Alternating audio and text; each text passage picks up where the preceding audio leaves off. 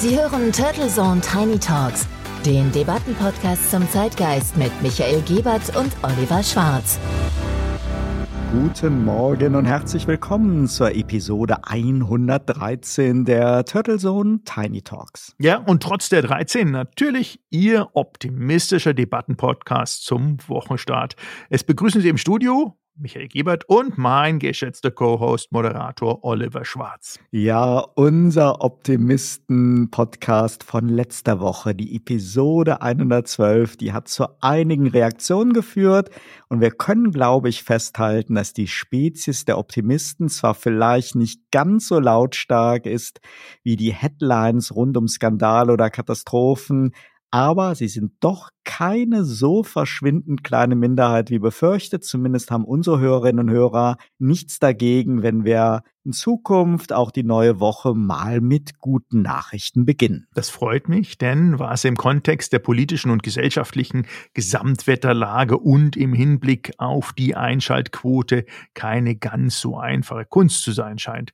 Aber wir stellen uns der Herausforderung natürlich sehr, sehr gerne. Und wenn Sie die letzte Episode verpasst haben, und kein überzeugter Pessimist sind, dann empfehlen wir Ihnen unbedingt diese letzte Episode 112 der Turtle Zone Tiny Talks auch nochmal nachzuhören. Überall, wo es gute Podcasts gibt oder in unserer Mediathek unter www.turtlezone-tinytalks.de. Neue Woche, neue Episode und ich bin gespannt, ob es uns gelingt, die geweckte Erwartung zu erfüllen, denn in der Tat ist die Liste der spannenden Debattenthemen zwar lang, aber nicht unbedingt vom feinen Geist des Optimismus erfüllt. Ich habe mir daher heute am frühen Montagmorgen erstmal ein schönes, optimistisches Obstfrühstück mit meinen Freunden, den Erdbeeren und den Himbeeren gemacht. Ah ja, mit Freunden frühstücken macht am meisten Spaß, besonders wenn es Früchte sind. Sehr schön. Aber lass uns das nicht zu einem anspruchsvollen Landwirtschaftspuristen-Podcast quasi verkommen. Aber deine Beeren sind doch sicher Flugerdbeeren und stammen doch aus einer Pflanzenfabrik. Oder sogar beides. Pflanzenfabrik klingt nun jetzt schon mal wieder sehr, sehr negativ, Michael. Dabei habe ich doch gerade erst wieder von einer ganz tollen Anlage Anlage in der Wüste Dubais gehört, die ja gerade den Flugkilometer intensiven Import von Lebensmitteln in das Emirat minimieren soll. Und die Profis sprechen natürlich auch nicht von einer Pflanzenfabrik, sondern von vertikaler Landwirtschaft. Oh, vertikale Landwirtschaft klingt natürlich ganz, ganz toll und klingt auch deutlich besser. Ich habe nur letztens gelesen, dass zum Beispiel in den USA eine Firma die Mikrofabriken, äh, nenne ich es mal, hatte in den Supermärkten, wo regional wachsende Gemüsesorten ähm, angefüttert wurden und dann dort sozusagen für den jeweiligen Konsumenten und Konsumentinnen gezüchtet verpflichtet wurden und in der im Supermarkt auch dann gekauft werden wurde, dass das aufgrund der Wartungsintensität leider insolvent gegangen ist. Das fand ich sehr, sehr sexy. Aber lass uns beim Thema bleiben, denn natürlich ist es verlockend, Pflanzen auch in schwierigen Umgebungen wie Wüsten oder in der Arktis zu züchten und unabhängiger von entsprechenden Wetterkatastrophen damit zu werden. Dennoch denkt man natürlich bei dem Begriff von Pflanzenfabriken nicht unbedingt ähm, sehr positiv und man denkt so ein bisschen sinnbildhaft an eine perfekt kontrollierte Bedingung, die dann eher so ein bisschen wie ein Drogenanbau als an Erdbeeren, Tomaten oder Salat irgendwie erinnert. Also die berühmte Hanfplantage. Ja, genau, genau. Also ähm, ich nenne jetzt mal keinen deutschen Politiker, aber ich glaube, der ein oder andere dort aus dieser Riege dieser Verfechter dieses Hanfstoffes haben da schon eine gewisse Vorstellung. Aber irgendwie haben wir ja die Landwirtschaft doch dann immer so ein bisschen mit Handarbeit im Kopf, also puristischer, mit Bauern auf dem Feld, statt jetzt irgendwie mit einer Computersteuerung. So zumindest, glaube ich, das Sinnbild des Statterers. Ja, da hast du natürlich recht, aber das ist natürlich längst nicht mehr Realität. Unabhängig von vertikal oder horizontal in der Landwirtschaft versucht man natürlich schon seit Jahrzehnten mit immer intelligenteren und vernetzteren Maschinen oder auch mit Pflanzenschutzmitteln Mitteln den Ertrag planbarer zu machen und die wetter- und schädlingsbedingten Ernteschwankungen zu verhindern. Die Pflanzenfabrik, die ist ja dann doch eher so ein Synonym dafür, dass in einem Gebäude optimierte Bedingungen für unsere Pflanzen- und Obstfreunde geschaffen werden. Und die Bedenken und Kritik dagegen, die haben natürlich einerseits mit dem hohen Energiebedarf zu tun, aber andererseits auch mit dem Verdacht auf Genmanipulation. Vor allem aber, glaube ich, werden Pflanzenfabriken genauso wie die industrielle Nutztierhaltung als Angriff auf die kleinen Bauern und Landwirte gesehen, denn die Investitionen in die vertikale Landwirtschaft, die sind wirklich immens. Und das führt dann natürlich zu einer immer stärkeren Industrialisierung der Lebensmittelerzeugung. Ja, also ich glaube, Industrialisierung ist da genau das richtige Stichwort, äh, denn man muss sich ein bisschen trennen von dieser Romantik, dass äh, Lebensmittel wirklich in kleinen, wie man es im Fernsehen sieht, kleineren Einheiten produziert werden, zum zumindest die, die wir im Supermarkt traditionell verpackt und langhaltbar dann auch kaufen können. Denn es ist sicher wahr. Andererseits ist dann auch ein Aspekt der Industrialisierung, nämlich bei der Standardisierung und Skalierbarkeit angesichts von explodierenden Lebensmittelpreisen auch im Einkauf und von Hungersnöten sicherlich positiv. Denn weißt, wird ja umgangssprachlich unter Industrialisierung aber ja vor allem der profitorientierte Konzern verstanden. Von denen gibt es übrigens im Lebensmittelbereich genug. Und ich glaube, die Akkumulation in der westlichen Welt von großen markengetriebenen Konzernen à Multilever oder auch Mars sind einzigartig, aber auch die Gesundheit und die Ethik von Gewinn ist dort vorrangig anzutreffen. Und das Wort Fabrik wird dann genauso negativ als das Gegenteil von liebevoller Handarbeit verstanden. Und ich glaube, dass es sich lohnen wird, einmal da doch genauer hinzuschauen, denn auch die neuen Interpretationen von Lebensmittelfabriken oder landwirtschaftlichen Fabriken könnten eine Revolution der Individualisierung hervorrufen, die eben dann wieder nichts damit zu tun haben mit Massen Lebensmittelproduktionen in irgendeiner Art und Weise. Und dann müsste man dort einfach mal schauen, was bedeutet das im aktuellen Stand der Technik und wie viele von diesen Lebensmittelfabriken sind denn bereits überhaupt produktiv im Einsatz? Absolut. Und wir sollten auch einmal anschauen, ob die Lebensmittelfabriken auch wirklich eine Hilfe zur regionalen Lebensmittelversorgung in schwierigen Regionen dann leisten oder doch eher dann dazu dienen sollen, die Versorgungskette für unsere Supermärkte noch planbarer und günstiger zu gestalten. Beides ist denkbar und wie immer dürfte das Bild und dürften die Erfahrungen vielschichtiger sein als eine reine Schwarz-Weiß-Betrachtung. Die wichtigsten Entwicklungen in diesem Bereich sind sicherlich heutzutage auch die Verbesserung der Beleuchtungstechnologien und natürlich die Verwendung von künstlicher Intelligenz, um einfach so die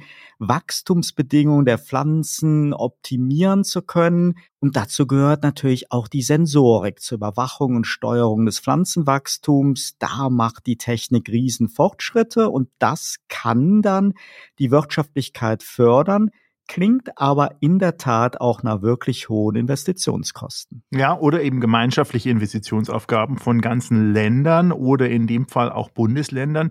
Es ist also kollektive Anstrengung und Aufwendung hier auch gefragt. Alles sicher richtig. Lass uns da ein bisschen tiefer einsteigen diesmal. Wird ein spannendes Debattenthema nach einem kurzen Sponsorenhinweis. Dieser Podcast wird Ihnen präsentiert von Visual Communications Experts. Wir bringen Sie auf Sendung. Video, Livestreaming, Webinare und Podcasts. Ihre Experten für Audio und Video in der Unternehmenskommunikation. Weitere Informationen unter www.visual-communications-experts.com. Sie hören Turtle Zone Tiny Talks und wir sprechen heute über den Trend zu futuristischen Pflanzenfabriken in der sogenannten vertikalen Landwirtschaft. Ja, und das Thema ist ja eigentlich nicht neu und ich denke, dass unsere Hörerinnen und Hörer überrascht sein könnten, wie weit denn diese Art der landwirtschaftlichen Industrialisierung bereits vorangeschritten ist und was denn moderne und modernste Technik für das Züchten von Tomaten, Erdbeeren, Spinat oder auch Salat bedeuten kann. Wenn man gerade Medienberichte über die große Anlage in Dubai gelesen hat, klang das doch alles so nach Zukunftsmusik. Fakt ist aber, dass es schon länger große, produktiv arbeitende Pflanzenfabriken gibt. Plenty bei San Francisco, Lufa bei Montreal, Sky Greens in Singapur, Green Sense in Shanghai, aber auch hier bei unseren Nachbarn Culture in Den Haag. Ja, das sind äh, definitiv spannende Beispiele und nur einige, die es da draußen gibt. Und möchtest du uns da mal in das Thema ein bisschen einführen, uns mitnehmen und wie denn überhaupt vertikale Landwirtschaft funktionieren kann, wie man sich das technisch vorstellen kann? Da gibt's ja bestimmt verschiedene Ansätze. Sehr, sehr gerne, Michael. Der Stand der Forschung und Technik rund um den produktiven Einsatz solcher Pflanzenfabriken auch als vertikale Landwirtschaft, wie gesagt, bezeichnet, hat dann in den letzten Jahren nochmal so einen richtigen Schub bekommen. Es gibt da verschiedene Ansätze, wie man Pflanzen in Pflanzenfabriken produzieren kann. Da gibt es sogenannte hydroponische Systeme, aeroponische Systeme und substratbasierte Systeme. Und wenn wir an Pflanzenzüchtung mit natürlicher Erde denken, dann kommen die Pflanzenfabriken dem am nächsten, die mit so einer substratbasierten Technologie arbeiten, bei denen die Pflanzen noch wirklich in Töpfen oder Behältern mit Erde sind oder einem Substrat wie Kokosfaser, Steinschotter oder Perliten. Hydroponische Technologien nutzen dagegen Wasserlösungen, um Pflanzen mit Nährstoffen zu versorgen. Und dabei werden die Wurzeln der Pflanzen in Wasser getaucht und das ist ganz stark mit Nährstoffen angereichert und Aeroponische Technologien, die benutzen einen Sprühnebel, um die Wurzeln der Pflanzen mit Nährstoffen und Wasser zu versorgen. Und es gibt durchaus auch Pflanzenfabriken, die eine Kombination aus beiden Technologien verwenden, zum Beispiel substratbasierte hydroponische Systeme oder Aeroponiksysteme, die auf Substrat basieren. Also, soweit erstmal die technologische Grundlage. Aber jetzt ist natürlich die spannende Frage, eignet sich das eigentlich für alle Pflanzen oder wo eignet es sich nicht für? Und man kann also sagen, Salat, Spinat, Tomaten, Paprika, Kräuter, da eignet sich super für. Bei Salat ist das halt wirklich, der wächst schnell, der hat einen hohen Ernteertrag, der eignet sich ideal. Genauso der Spinat, die Tomaten, die liefern ebenfalls unter solchen kontrollierten Bedingungen einen perfekten Ernteertrag. Ja, Kräuter sind sehr schön, aber es gibt eben auch Pflanzen, die sind da eigen. Also Kartoffeln, die eignen sich nicht besonders gut, da sie eigentlich sehr viel Platz brauchen, um wachsen zu können. Mais eignet sich auch nicht so gut. Zitrusfrüchte verhalten sich anscheinend sehr, sehr eigen unter diesen Bedingungen.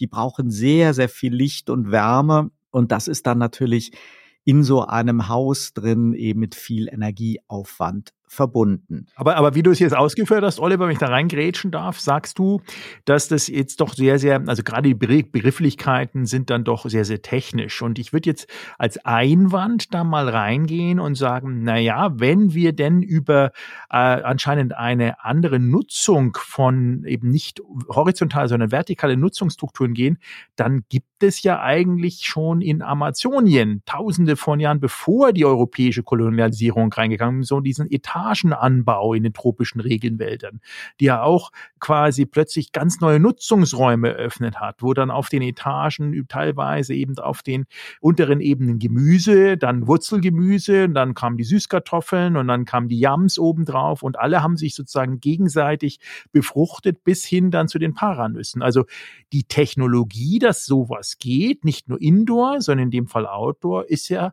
erstmal urvolksgetrieben, also ist jetzt nicht ja, neu. Also ich glaube, man wird vergeblich suchen jetzt nach einem Unternehmen oder nach einem Erfinder, der jetzt eine Pflanzenfabriktechnologie wirklich erfunden hat. Also zurück, sagst du völlig richtig, geht das auch bis zur Antike, die, der Gedanke von Treibhäusern, der Ansatz, kontrollierte Bedingungen zu schaffen, gibt es halt schon sehr, sehr lange. Aber jetzt geht es eben darum, wie kann ich das Ganze eben auch in einem urbanen Umfeld machen oder in schwierigen Regionen wie in der Wüste, in der Arktis. Wie kann ich das Ganze auch planbarer machen? Weil traditionell hat die Landwirtschaft ja auch gewisse Zyklen.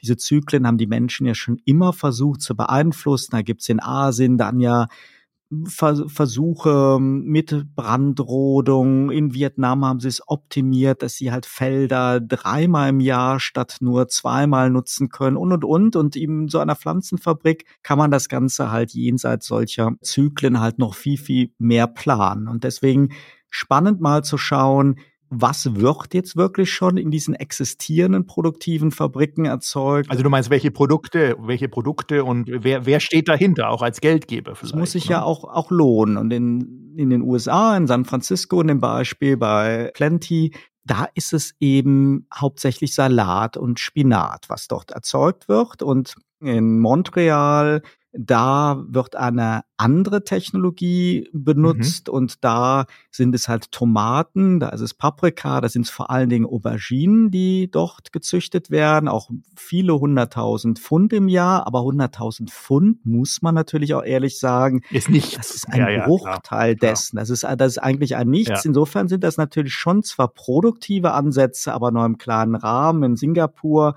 ist es dann halt für die Asiaten Pok Choi, Kohl vor allen Dingen, Lauch, der dort angebaut wird und in China auch Spinat sehr, sehr viel.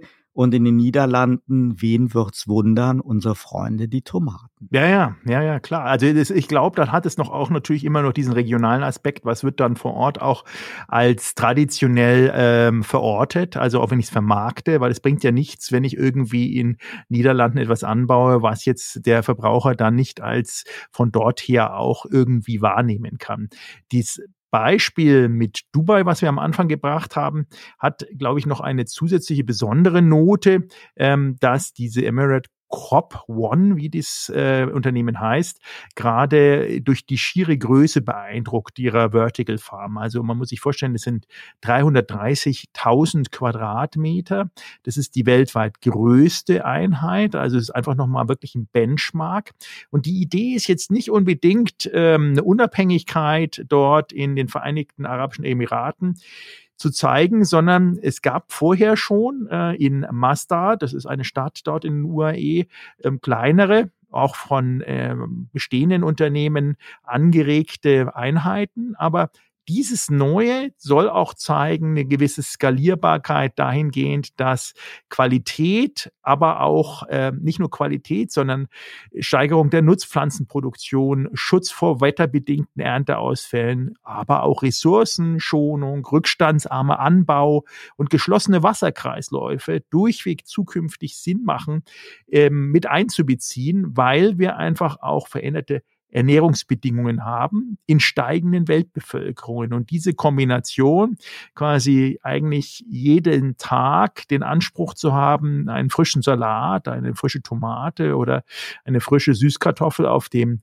entsprechenden Küchentisch zu haben oder vor sich zu essen, bedeutet auch, dass man die Wege, die diese Früchte brauchen, um dorthin zu transportieren, wo sie gebraucht werden, möglichst gering bis gar nicht existent halten muss. Ich glaube, ein wichtiger Aspekt, Michael, ist natürlich trotz allem die Wirtschaftlichkeit und Wettbewerbsfähigkeit und ja, würde ich aber jetzt mal eben eben, ich meine, wie gesagt, ich bin ja Philosoph bei Hard und ich würde sagen, das Thema Kapitalismus, wirtschaftlich und Wettbewerbsfähigkeit stößt ja an unsere Grenzen. Das sehen wir getrieben durch die Finanzsysteme, die ja auch sozusagen wirklich in der letzten ähm, ähm, sagen wir, Periode einer kreditbasierten äh, Industrialisierung funktionieren können.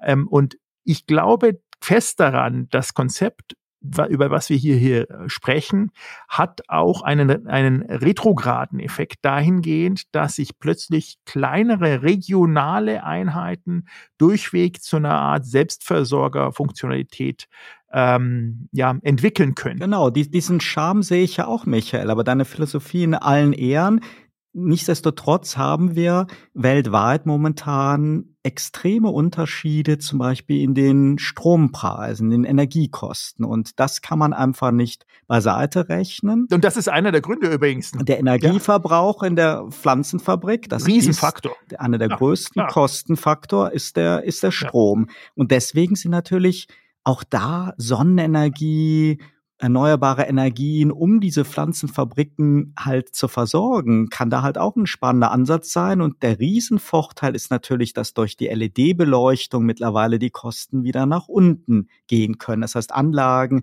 die schon einige Jahre existieren, die werden auch mit Sicherheit umrüsten. Ja, und auch intern. Also wenn du jetzt mal anschaust, ich hatte vorhin angesprochen, das amerikanische Unternehmen in den Supermärkten, was leider im Moment insolvent gegangen ist, fast ein ähnliches Unternehmen hat sich in Berlin in Deutschland gegründet, Infarm. Die haben auch letztes Jahr, beziehungsweise vorletztes Jahr, 21, äh, noch 177 Millionen Finanzierung eingesammelt. Und den, die haben im Moment wirklich extrem zu kämpfen. Und zwar, weil sie einfach schlichtweg diese hohen Energiekosten noch mitschultern müssen. Spannend allerdings ist, wer investiert da? Und investiert hat die Qatar Investment Authority. Das heißt, kommen wieder zum Mittleren Osten zurück und sagen, aha, die schauen sich diese Infarm-Konzepte an, die sie dann möglicherweise bei Erfolg und Optimierung und schon in Versionsschleifen 3, 4, 5 dann wieder zurückholen können in ihre Regionen und dort ihre Bevölkerungen entsprechend ausstatten können mit solchen Lösungen. Du hast aber eben auch das Stichwort gesagt, bei Holland, ja, es kommt ja darauf an, was erwartet eigentlich der Konsument von einer Region. Aber wenn es darum geht, wirklich wettbewerbsfähig zu sein, da hat man dann ja zwei Aspekte. Zum einen, wenn ich jetzt mit so einer Pflanzenfabrik gegen einen traditionellen Tomatenanbau starte, dann kommt es natürlich wirklich drauf an, bin ich in der Lage, wettbewerbsfähig zu produzieren von den Preisen her. Wenn ich aber das Ganze unter Marketing-Gesichtspunkten sehe. Und wenn wir einfach das Beispiel, wo wir auch eine Episode zu hatten mit den Honigtomaten sehe und ein Hersteller investiert dort in eine Werbekampagne, baut ein Brand, braucht, äh, baut ein Markenimage auf, dann ist es natürlich ein riesengroßer Vorteil, wenn ich nicht nur saisonal beliefern kann, sondern ganzjährig, in time, immer wieder eine gleichbleibende, verlässliche Qualität liefern kann. Insofern hat das Ganze, wenn mir die Energiekosten keinen Strich durch die Rechnung machen, ist zumindest zur Positionierung, zur Vermarktung, hat das natürlich Riesenvorteil. Jetzt nochmal eine ganz naive Frage an dich. Ist denn Vertical Farming das einzige, mit dem man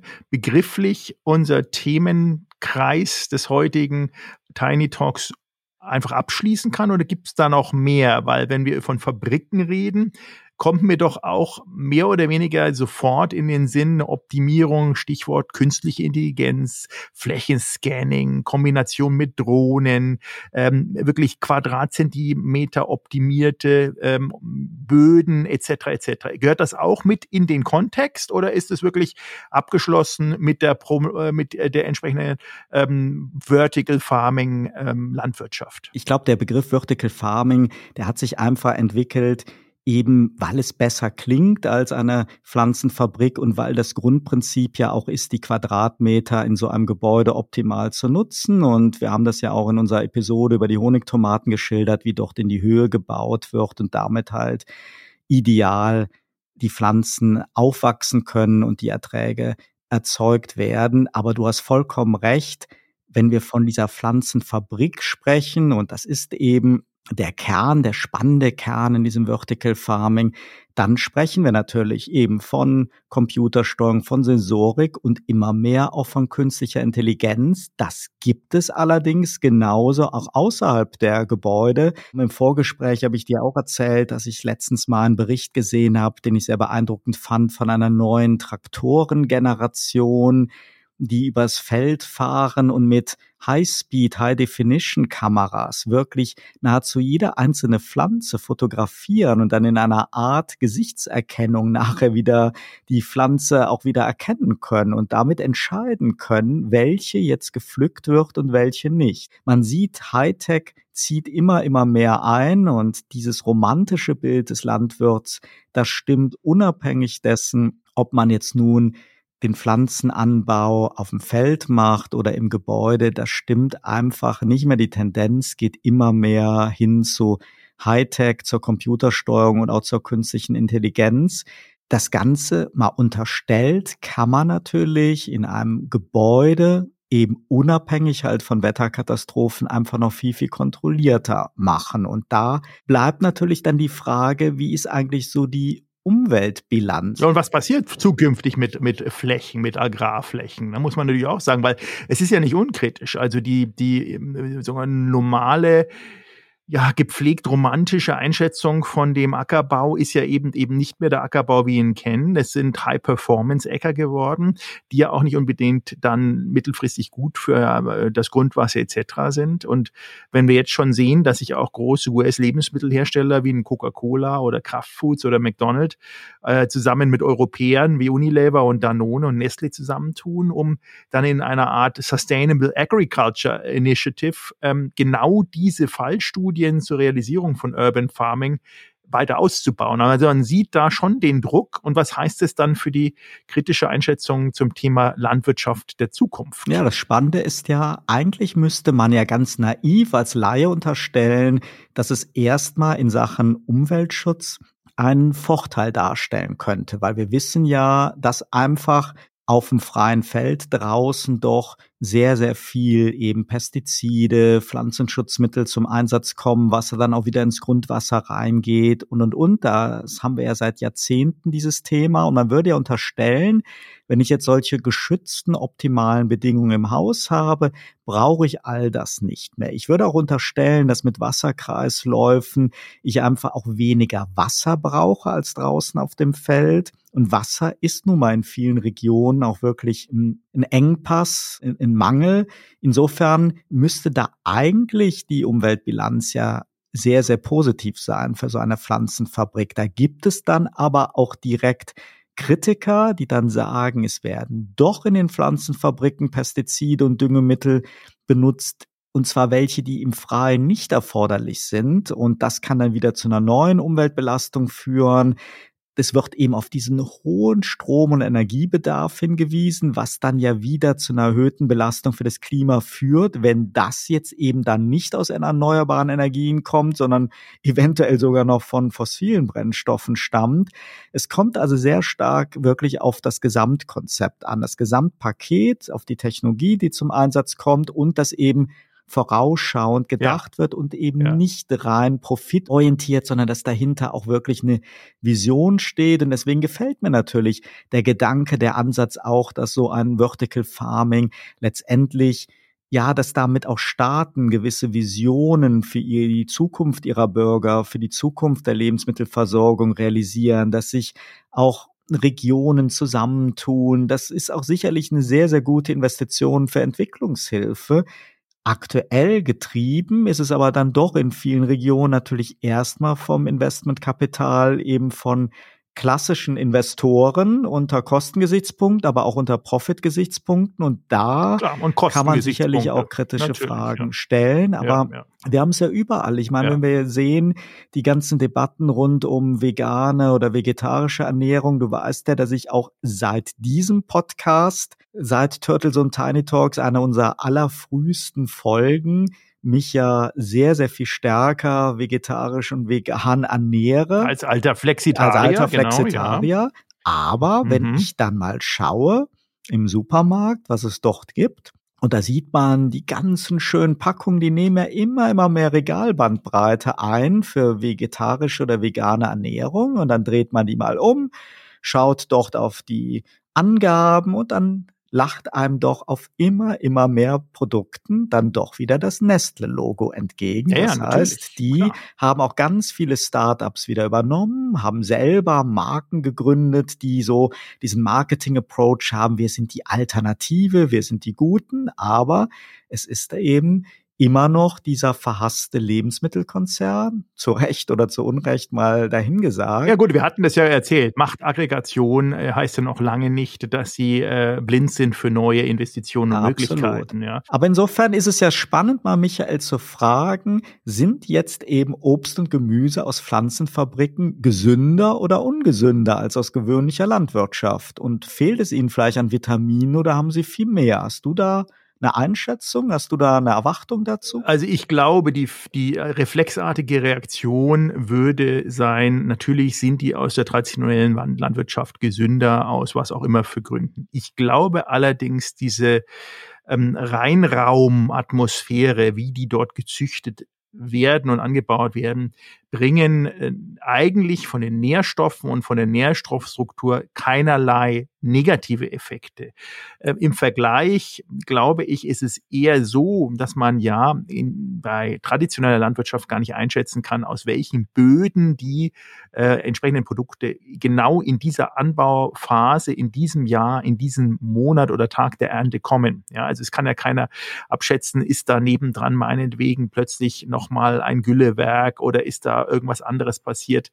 Ähm, für mich persönlich hat zumindest jetzt mal unabhängig von Propaganda oder ähm, entsprechender Auslegung, äh, die eher dann philosophisch ist, dass die Fakten sagen mir eine Kombination, wo ich zum Beispiel wie in Schweden dann so eine Art Kombination aus Wechshaus habe und gleichzeitig Kommune, die nebendran die Abwärme für Müllverbrennung oder eine Biogasanlage nutzt, um genau die Energie, die sonst eigentlich über den Schornstein wieder rausgeht, in solche Projekte zu äh, stecken als wirklich zirkuläre Wirtschaftseinheit, als Einheit, ähm, der nächsten Stufe der Nutzung, nämlich in dem Fall für die Produktion von Nahrungsmitteln, finde ich eine super Sache. Es ist immer noch nicht eine, eine Lösung, die mich 100 Prozent dahingehend glücklich macht, ähm, dass äh, man vielleicht auch weniger kaufen sollte und verbrauchen sollte, aber das werden wir hier nicht lösen. Das Thema ist halt einfach sozusagen, wie kann man die Bedarfe möglichst regional und ressourcenschonend hinbekommen. Und, und, und faktisch sollen diese Pflanzen aus den Pflanzenfabriken angeblich wirklich im Schnitt höhere Nährstoffgehalte aufweisen? Genau. Und wichtig ist der Punkt im Schnitt. Und äh, der Durchschnitt, glaube ich, und da hast du völlig, ähm, oder hat die Studie völlig recht, der Durchschnitt wird definitiv bessere Werte aufweisen. Es kann mal sein, dass bei idealen Sommertemperaturen mit der idealen Sonnenanstrahlung die D-Vitamine in diesem, genau in diesem Blatt aus der traditionellen Landwirtschaft deutlich besser sind oder da das andere Enzym deutlich besser ist. Wir hatten ja in unseren Ernährungsfolgen, Michael, ja auch schon mal erwähnt, dass über die letzten Jahre oder Jahrzehnte hinweg der Nährstoffgehalt, die Vitamine in vielen, vielen Gemüse- und Obsterzeugnissen ja gesunken sind. Ja. Das ist insofern eine Hoffnung, ganz naiv, jetzt als Laie gesprochen, hätte ich auch die Hoffnung, dass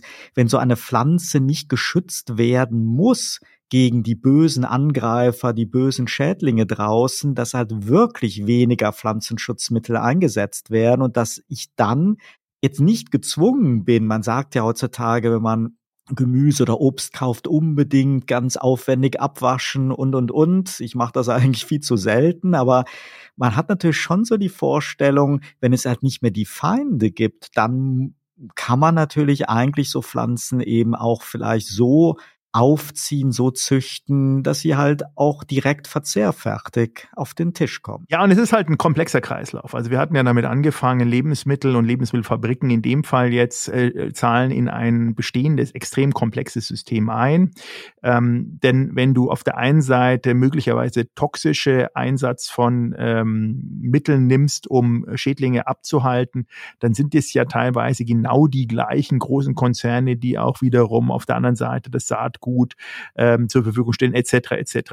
Und da ist einfach enorm viel Profit drinnen und enorm viel Geldmacherei. Und solange das so ist, werden trotz aller positiven Effekte natürlich vertikale Landwirtschaft erstmal nicht unbedingt in der westlichen Welt die dominante Größe haben. Und die Chance, du hattest es in deinen Ausführungen am Anfang mal erwähnt, wird eher sein, das Thema vertikale Landwirtschaft in jetzt entwickelten oder entwicklungsorientierten Ländern, Priorität zum Beispiel Afrika, als Alternative in der Region, aber auch in ganzen Nationen vorzustellen, weil ich glaube, das ist ein super technologisches Konzept, endlich auch die Abhängigkeit von Saatgut aus dem Ausland, von Penetration von bestehenden Flächen, von Abhängigkeit wie Wetterlagen in einem gewissen Punkt auseinanderzusetzen. Und das kombiniert noch mit Energielieferanten, die im Zweifelsfall eben nicht Öl und Gas sind, sondern die Sonne,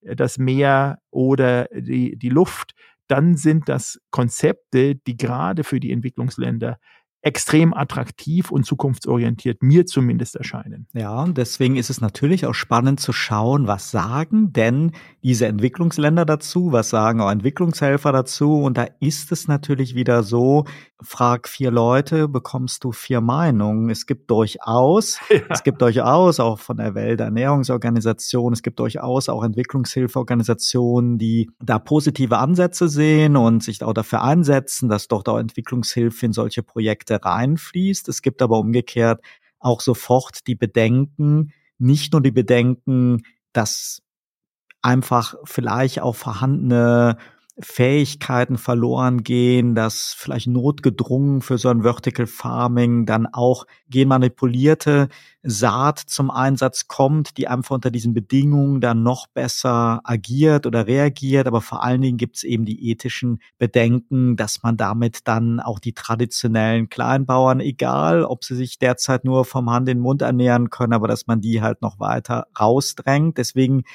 ist natürlich dieser Ansatz, wie du ihn gesagt hast, wenn es wirklich eine Art Kollektiv ist, dass auch die lokalen Kleinbauern mit einbezogen werden. Das wäre natürlich der Idealansatz. Die Frage ist halt, ob das dann auch passiert, wenn es eben wieder nachher um Gewinn und viel Geld geht.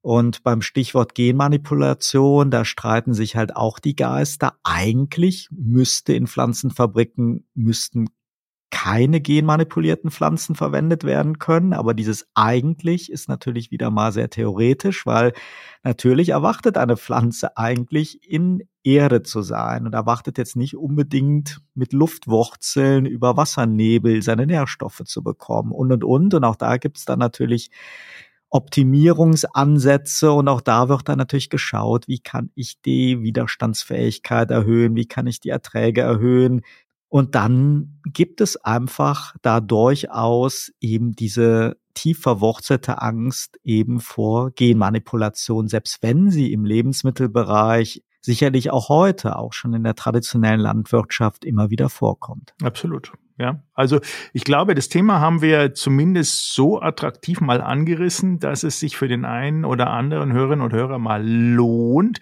ein bisschen tiefer reinzusteigen, vielleicht auch sogar eine gewisse Inspirationsgrundlage bieten könnte, sich zukünftig für das Thema ausführlicher zu interessieren, im Zweifelsfall mal aktiv auf die Suche bei ihrem Drogisten ihrer Wahl, EDK, Aldi etc. mal rauszugehen. Infarm heißt das Unternehmen, die haben anscheinend 1500 von diesen Vertical In-Farming-Systemen bereits aufgestellt. Schauen Sie es sich mal an, probieren Sie es aus, sagen Sie uns auf jeden Fall Ihre Meinung dazu. Und ich finde es wirklich ein super, super spannendes Thema. Wie immer, äh, aus unseren 20 Minuten ist ein bisschen mehr geworden, aber es ist definitiv wert gewesen. Ja, und fassen wir nochmal kurz zusammen. Angesichts der derzeit hohen Energiekosten und der Wasserknappheit in vielen Regionen sind Lebensmittelfabriken sicherlich Chance und Problem zugleich. Wenn damit aber der Einsatz von Pestiziden und anderen giftigen Stoffen reduziert werden kann und wenn eine solche vertikale Landwirtschaft auch Entwicklungsländern zugutekommt, finde ich persönlich den Ansatz erst einmal durchaus positiv. So sehen es eben auch manche Entwicklungshelfer, Pflanzenfabriken als eine Möglichkeit, die Ernährungssicherheit in Entwicklungsländern zu verbessern und den Anbau von Nutzpflanzen in Gebieten zu ermöglichen, in denen das Klima und die Umweltbedingungen dies einfach ansonsten sehr erschweren. Denn Pflanzenfabriken können prinzipiell helfen, die Abhängigkeit von Lebensmittelimporten zu reduzieren und lokale Wirtschaft zu stärken. Und die kritischen Stimmen sind wir auch darauf eingegangen, die sind mannigfaltig. Das Thema sind da vor allem die hohen Investitionskosten, die haben wir angesprochen. Vertical Farming kann also auch zu Lasten der lokalen Kleinbauern gehen aber auch negative Umweltauswirkungen und mögliche Gesundheitsrisiken werden ins Feld geführt. Das hängt einfach alles sehr stark von der eingesetzten Technologie ab, von rechtlichen und ethischen Regeln und ob die Staaten und Länder halt auch eine Vision damit haben. Das ist es, genau Stichwort. Es muss eine langfristige Vision sein und wir werden dieses Thema, liebe Hörerinnen und Hörer, natürlich weiter begleiten und angesichts von immer wieder auftretenden Erntekatastrophen in armen Regionen, aber auch weltweit, sollte man sicherlich keine innovative Technik irgendwie pauschal und vorschnell hier verurteilen. Man muss es sich anschauen. Und ich möchte auch ergänzend dazu unsere Episode Nummer 83 erwähnen, zur Königin der Tomate, nämlich der Honigtomate. Hören Sie da nochmal rein. Sehr empfehlenswert. Oliver und ich sind große Fans dieser Honigtomate. Schreiben Sie uns Ihre Meinung zum Vertical Farming oder senden Sie uns gleich eine Sprachnachricht. Das ist natürlich auch immer sehr, sehr schön, Sie auch sprechen und hören zu können. Lehnen Sie Pflanzenfabriken ab oder freuen Sie sich auf perfektes Gemüse und Obst, das ganzjährig und wetterunabhängig zur Verfügung steht. Wir freuen uns in jedem Fall auf Ihre Meinung und Ihr Feedback und vergessen Sie bitte nicht, diese Podcast-Show zu liken und auf Ihrer Lieblingsplattform zu abonnieren. Like, like, like. Wichtig. Schön klicken. Dann kriegen wir es auch mit und schalten Sie auch nächste Woche wieder ein, wenn es wieder heißt, herzlich willkommen zu Turtle Zone Tiny Talks. Turtle Zone Tiny Talks, der Debattenpodcast mit Michael Gebert und Oliver Schwarz. Immer zum Wochenstart auf allen Podcast-Plattformen und auf turtlezone.de.